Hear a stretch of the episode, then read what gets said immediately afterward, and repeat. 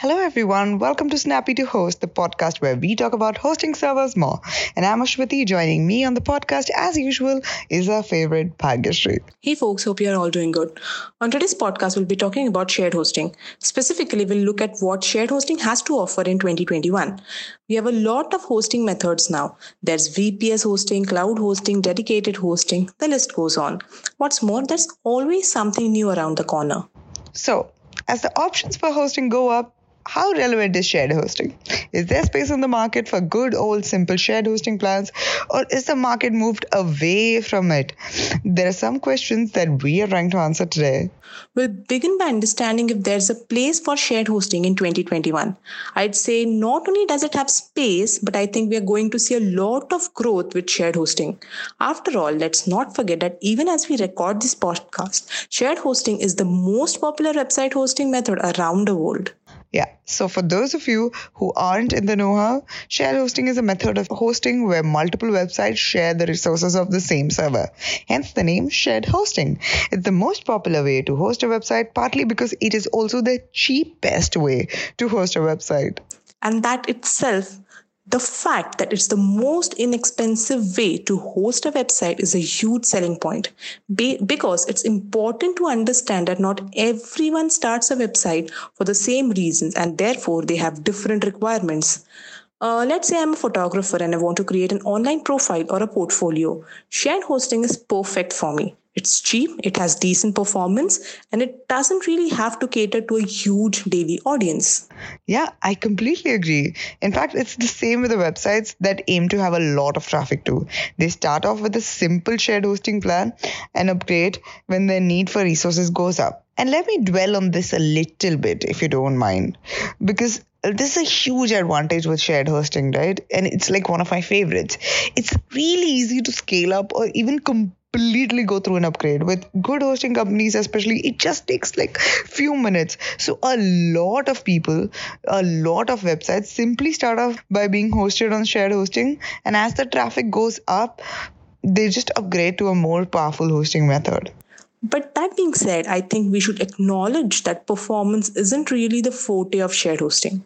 Yeah, but that comes with a picture, right? When you compare it with much, much more expensive hosting methods, shared hosting can easily handle 150, 200 daily visits. Also, shared hosting isn't the destination. It's a brilliant way to start off and build an audience for your content. As the traffic goes up, you always have other options. And I think that's the real advantage of shared hosting performance at a very low price. Not many other hosting methods can do that. You get very good performance to a certain level at a great price. You just have to choose the right hosting company, really. But there are a lot of companies that house shady websites in their servers, and that can really affect you, given that there's no isolation of websites. That's the only real catch with shared hosting. You have to choose a reputed hosting company. See, exactly when you, now you're looking ahead right? We've seen cloud hosting getting more and more popular by the day. It's the same with vps in the environment in 2021 so to say what are the prospects of shared hosting? We think they're excellent to be honest. Yeah and for good reason too. This year, especially, a lot of people are going to use shared hosting. We are going through what we hope is the beginning of the end of the pandemic. And COVID 19 really has shown us the true strength of what online businesses can do. More and more people are starting websites to sell their products online, record their lives and thoughts, market to new demographics. The list goes on. So there's a sharp spike in the number of new websites that are starting. And a large chunk of these websites are going to be powered through shared hosting. So we predict a lot of growth for shared hosting this year and for the foreseeable future, to be honest. Shared hosting offers a very unique combination of hosting services, and I can't really see anything that can replace it in the near future. That's our take on it. And I think with that, we have also run out of time yes, we have um, summarily said that shared hosting, hosting isn't really going anywhere.